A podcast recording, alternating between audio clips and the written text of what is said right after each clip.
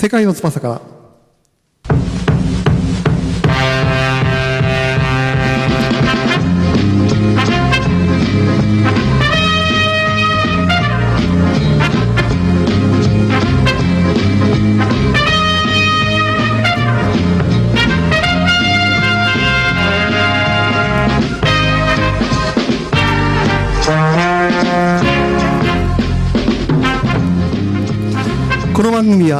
界で活躍する各界の標準とともに独自の切り口で最新の海外ビジネス事情をお届けする番組です。皆さんこんばんは。輸入ビジネスアドバイザーの大塚優です。今日はですね最初に皆さんに御礼を申し上げたいと思うんですね。先般伊藤さんを呼んで私の本を紹介していただいたんですけどそれがなんとですね大好評で今発売中なんですね。そしてねなんとあのヤフーニュースにもトップ記事として出たんですよ。拍手素晴らしい。自画自賛という話。素晴らしい。なおかつですね、えー、丸善の本店でねビジネス書の10位になったと。これも一生懸命聞いていただいて買っていただいた皆さんのおかげだなというふうに思っています。さて今日はですねその出版とかねラジオ。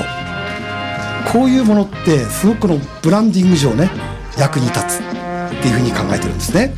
しかしこのブランディングっていう言葉こういろいろ使われる割にはほとんどの方がねよく理解していないもしくは間違った使い方をしているということがあると思うんですよね。そういうことを踏まえて今日はですねこのテーマにぴったりな素敵なゲストを招いているんですね。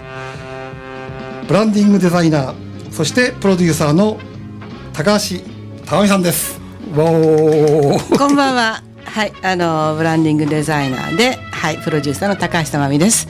まずはあの大菅先生おめでとうございます。素晴らしいですね。ああ、素晴らしい。ありがとうはい、あの自己紹介ということなんで、ちょっとだけ話させてきますけども、そうですね。例えばこういうね川崎 FM さん FM さんみたいな企業さんですとか、例えば飲食商店チェーンさんですとか、例えばショッピングセンター、から例えば個人商店様、それから今ですとパーソナルの方ね、例えば大菅先生みたいな方とかね、まあ個人ってことですね。はい、はい、そういう方のブランドイメージを、まあ、デザインし作りコンセプトを作りさらにそれを、まあ、プロデュースしていくそんなような仕事をですね、ええ今年でちょうど36年目なんです。36年ですか はい。サブロクのちょっとね数みたいな、感じちょっとね、ええ年が分かっちゃうね。まずいですよね。はい。で、まあ、はい。あのー当然、まあ、その、ブランディングってものに関わるいろんな仕事をしてきてますので、まあ、そうですね、日本だけじゃなくて、私はね、よくドイツですとか、あと、まあ、台湾、それから韓国、それからアメリカ、からシドニー、あ、まあ、オーストラリアですね。あとハワイですか、そういうお客様の、まあ、ブランディング、それが個人の方も含めて商品とかね、そういうものも含めてやってきまして、ええ。まあ、あと国内ですと、テレビ関係のちょっとお仕事ですとか、あと、NHK されてるはい、まあね、はいうん。であとはあのスーパーゼネコンさんの設系部と、まあ、随分タッグを食ってやらせていただいて、まああのそうですねまあちっちゃなねミニ博物館みたいなものとか、そういうののコンセプトワークとかそんなこともやらせていただきました。はい、でまああのーおかげさまで2008年にあのグッドデザイン賞をいただきまして素晴らしくないですかそれいやいや、でもね、先生、長くやってると、結構いろんなものがね、えよくわかんないんですよ。だって書き出すと、あ、そうか、みたいなね。で、まあ、おかげさまで、えーパーソナルのうんブランディングの業界に関わったのは、こう、4年ぐらいですかね。4 4年年、ぐらいですね5年ぐらいですかね。2012年からですから、うんまあ、ちょう12ど、はい。まあ4年ね4年ぐらいですかね。で、まあ、多分、ざっと数えて多分1500案件ぐらいは、以上は言ってるかな、みたいな感じです、今。なるほどですね。まあな、どんな業でもですね、私はよく言うんですけどね、うん20年以上やれるってすごいんですよね。で、高橋さんの場合は、まあ私と同じようにね、年間の150人っておっしゃってましたね。はいまあ私もそうなんですけど、それだけ海外でもね、はい活躍されてるっていうことで、はい今回はね、あの、世界的な見地からね、はいこのブランディングについてお話をいただきたいなというふうに思ってるんですね。ありがとうございますはい。じゃあ早速ですね、はい皆さんが聞きたいようなことをね、はいもうズバズバ聞いていきたいと思うんですけど、まずね、このブランディングってよく聞くんですけど、これ具体的に一体どういうものなのかね、はい。それをお聞かせいただきたいんですよね。はいまあ何をするためのものかって言ってもいいかもしれないですね。はい。基本的にはですね、一言で言うと、ご自身のライバルとの差別化をするものなんですよ。あとは、ご自身の価値を高めるもの、実はね。ただ、その手法としては、私はいつも3つのステップに分かれますって言うんです。3つのステップ。はい。で、最初のステップはですね、ご自身の例えば資質、性格から例えばやってきたキャリアのこと、から例えばそうですね、職歴ですとか、あと、えー企業様とかお店ですと商品とかもございますね。そういったものを、まあ一つのラッパに入れてくださいと。袋の中に入れてください。ああ、一つこう、全部の要素。くくりにするってことはいね。うん。で、その要素を実はその袋に入れて、一回整理をしてください。その最初が要するに自分の要素って全部集めてくるわけですね。それが最初のステップです。で、二つ目のステップはそれを一つの袋に入れて、整理して、実はね、精査するって言うんですよ。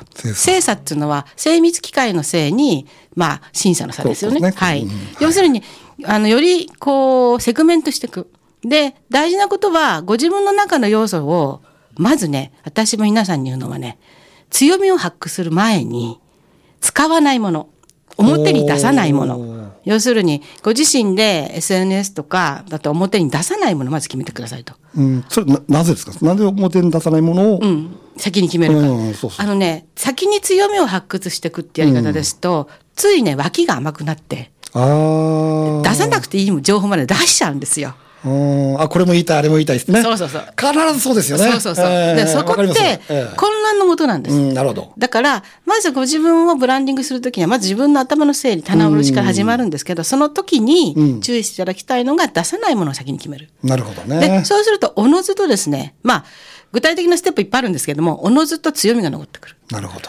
で、それは逆に言えば強みイコール、ご自身が将来やりたい仕事の肩書きだったりもするわけですよ。うん。例えば私はブランディングデザイナーっていう肩書きでございますけども、それに対して実は、もうその整理の仕方っていうのが私なりのやり方がありまして、ビーイングとアイデンティティっていうもので二つに分かれ分かれるんですけどね。それは資質のものと、えー生まれた後に授かって役割みたいなところで整理していくんですけど、そうやって整理していきながら、それが二つ目のステップ。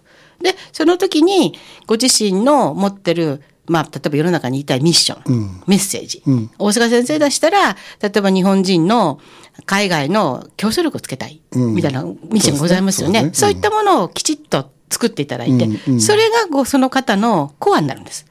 で、その上に、その方のイメージのものを載せる。それがブランディングなんです。ねブランドイメージなんです。で、それを見て、他の方が、要するに、このブランドはいいよねとか、大塚先生はさすがでねとかね、いろんなことを評価するわけですよ。なるほど。はい。で、そのコンセプトをもとに各種媒体、例えば今回の出版であるとうん。か例えば各各種 SNS ですとか、こういったラジオですとかね、そういったものに発信してください。ですので、最初のアクションから最後のアクション、3つのステップを踏んで、その上でご自身のライバルに対して差別化をして、ご自身の価値を高めてください。これがブランディングです。なるほどですね。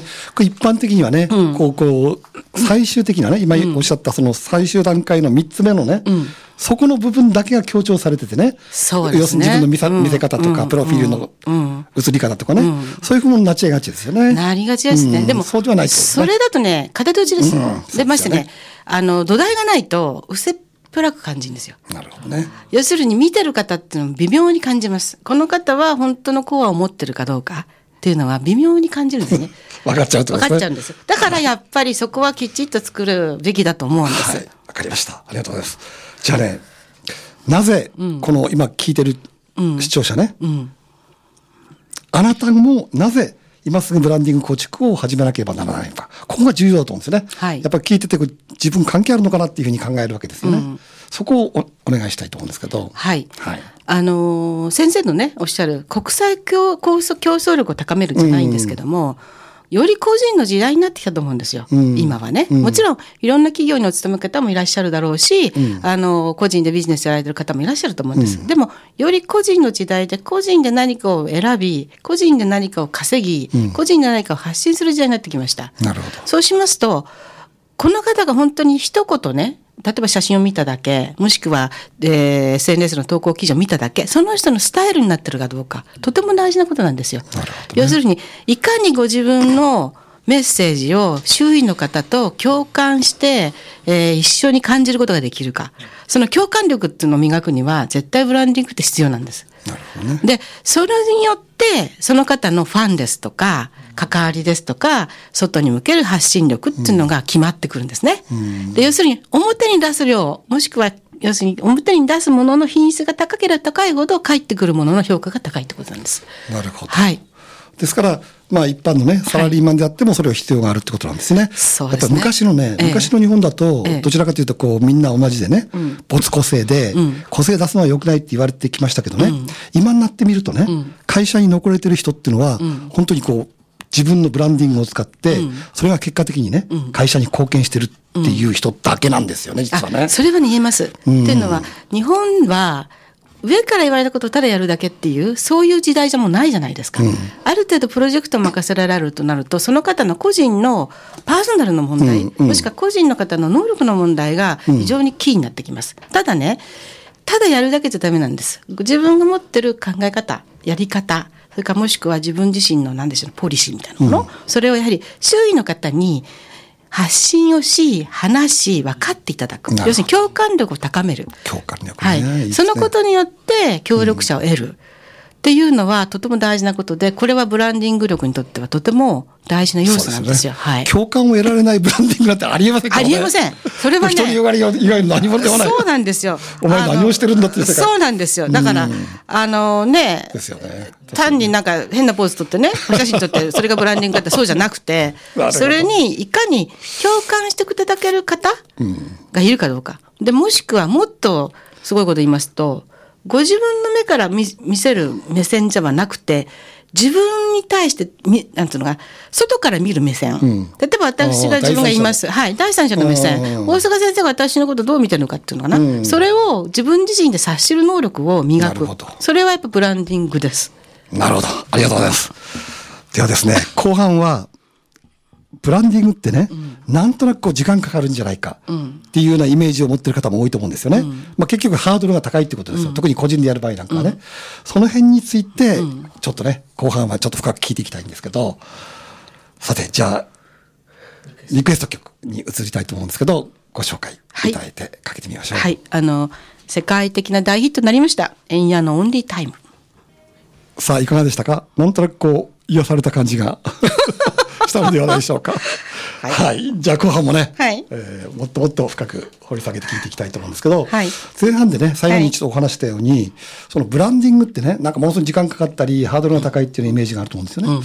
でそこについてはどうなのか、ざっくばらんにお聞かせいただきたいんですよね。はい。あの、ご自身の棚卸し、先ほどの整理整、整理と精査ですか、そこがね、できてれば、とても早いんです。要するにそこのところができないと、ちょっと時間かかります。要するに、ご自分が、その整理精査することによって、どのビジネスでご自分が生きていくのか、今後ね。もしくは、どのスタイルで自分を表現していくのか。そこが決まりますと、もう、あの、言いたいことも、その人のコンセプトも決まるし、メッセージも決まるわけですよ。そうするともう、あの、はっきり言いますと、もうそこまで決まってると、私なんかだと、もう、イメージももう出てきちゃうのね。どういうふうに出せばいいかをね。あそれそれを聞けばね。聞けばね、グラフィック的なイメージとか出てきちゃうんですよ。そうするともうそこから早いです。なるほどねただ、整理整頓、要するに整理と精査ができない方は、ちょっとかかります。うんその整理精査の前にね、多分これ聞いてる方って、その自分のななんだろうねこう例えばやりたいこととかね、自分の強みとか、そういうのがなかなかわからないっていう人も結構多いと思うんだよね。それに私もね昔そういう時があったので、そういうのがはっきりしてればパッと出せるんだろうけど、そこはどうですかね？あのね、はい、お任せください。あ、それバッチリのとこですね。あのですね、私、ええ独特のワークをやるんですよ。私自身がその、もう、そうですね、多分20年以上使ってるワークなんですけど、ビーイングとアイデンティティっていう二つの言葉があるんです。まあ、英語の強い方は、なんじゃいなって言うんだけども、要するに、あの、ビーイングっていうのはその方の持ってる、生まれ持った資質、性格、それから、まあ、考え方、行動規範とかね、はいあります。はいで、アイデンティティっていうのはその方が生まれた後に授かった役割っていうワークをね、やるんですよ。で、それで整理していくんです。何度も何度も。そうしますと、ご自身が持ってる今のお仕事が、なんでご自分のその資質から、必ず自分で今の仕事っていうのは、必ずご自身の資質、性格、ところから発生してるんですよ。例えば大阪先生が今輸入貿易やられてるっていうのは必ずご自身の中のまあ要するにタンクの中にある脂質から発生してるんですよね、立脚が。まあ、海外が好きだとかね。そうそうそうそうそう。できるだけ遊びに行きたいみたいな。とかね、あの、まあ、海外のワインが好きとかね、いろいろあると思うんですよね。美食家とかね。いろんな要素が重なってそこに来てるんです。そこをね、一つ一つ整理して発見することで、ご自分のなんていうのかな、棚卸しの中の一つの糸口が出てくるんです。だから、そういう意味では、あの、独特なワークはやります、やっぱり。で、それはね、それは、その例えばひ一人でもね、そのツールがあれば、一人でもできるもんなんですか、ね、できますね、やり方さえやれば。もちろんね、高橋先生に習うのがもちろんいいんでしょうけど、そういう自分でも可能だってこと可能ですね。はい。そうであればね、結構ね、ハードル低く、はい皆さんこう取り組めると思うんですね。あのね、その方に、その、あなたの強みは何ですかとかってね、こう聞いていくだけだと出てこない。出てこないですよね。絶対出てこない。やっぱ言いづらいですもんだって。じゃあ、それ強いかどうかもわかんないし。うんだから、そこを、その、まあシンプルに、あの役割っていうのと自分の性格とかっていうところで全部ワークを、私の自分の事例をね出してこうやってもらうんですけど、それをやることで自身がそんな今まで受講生様270名ぐらいいらっしゃるんですけど、あの、そんなワークしたことないって方もいらっしゃいますし、逆に言えばね、同じ、えーワークのセミナーを一番多い方で6回やられた方やっぱりやればやるほど出てくる。変わってくるでしょ？変わってくるんです。どんどんどんどんどんどん出てくるんです。オンラインのものね、うん、うん、出てくるんです。それで、あのー、6回やられた方が1人、5回の方が4人、3回の方が6人ぐらいいるんですよね。やっぱりやればやるほど出てくる。なるほどね。うん、で、そうすることによって自分の資質とか自分って何が持ってるんだろうって冷静に見えるんですよ。そうするとそれをじゃあ使って今のビジネスに活かせるのか、もしくはそれを使って新しいビジネスになるのかってとこの、こう橋渡し、ブリッジがかかるんですよね。なるほどねだから、そういう意味では結構独特なことをやってます。はい。わかりました。ありがとうございます。じゃあね、うーん、まあ、実際にね、高橋さんがこう、今まで関わられた方で、えーこんな成功の事例あったよっていうのをね、ちょっとお聞かせください。そうですね。まあ、企業様よりは、個人の方がいいですよね。ですよね。個人事業家とか、はいはい。できればそういう方の方が身近に感じられると思うんですよね。はい。あのーハワイにいらっしゃる、まあ、お日本人女性の実業家って言った方がいいですかね。あの、えースパもやられてますし、あと日本人向けの、えー方々に化粧品を、まあ、まあ、ネットでね、販売なさってて、まあ、それも海外のね、えーアメリカとか本土とか売られてる方なんですけど、まあ、イゲット千恵子さんって方なんですけども、うん。はい、あの、あの方の、その、新しいガハラオーガニックスっていう化粧品なんですけども、えー2013年だったかしらね。13年10月ぐらいから2014年の、うん、確か9月ぐらいまで。うん。と、その、4、5年前？いやいや、2年前ぐらいですね。あ、そうかそうか。2013年の10月ぐらいから14年の、えーそうですね、9月ぐらい前ですから、えじゅはい、2年ぐらい前ですかね。ええあの、なんか世界、ハワイ発の世界ブランド、コスメブランドを作りたいとかっていうお話で、ハワイってみんな好きだからいいですよね。うん、ハワイの商品ってなかなかないですよないって言ってましたね。ね。だからまハワイ、まそう、ハワイ発のものはないんで、でご自分のブランドの化粧品を作りたい。コスメブランドを作りたいということでお手伝いさせていただいたんですけども、まあその時には本当に9ヶ月、まあ最終的にはあのパッケージのデザインまでやったんですけども、最初は、ライバルはどこですかってとこからね、聞いたのね。なるほど。そこから始めて、まあ、あの、要するに、えーまあ、うん、化粧品の、そのライバルの化粧品の、まあ、いろんな調査から始まって、で、価格帯とか、ターゲット層とか全部洗い出しながら、まあ、やってったんですよ。で、まあ、なんかおかげさまで、えー発売とともに、数ヶ月で初期ロットがはけた。っておっしゃってましたんで、で、未だにまあ、売ってらっしゃいますのでね。で、まあ、彼女自身がもうすでに日本でも結構有名な方ですし、日本に来れば、えー100人規模のセミナーをガンガンに全国でやられてますし、あとは、来日セミナーみたいな感じそうですね。ねで、派手にね。でねで、まあ、あの、アメリカのね、本土の方にも行って、セミナーとかやられてますし、あの、ブランドの商品も、ね、あの、売ってらっしゃいますので、まあ、一種の、一つのね、おかげさまでやらせていただいた成功事例かなと思います。ねはい。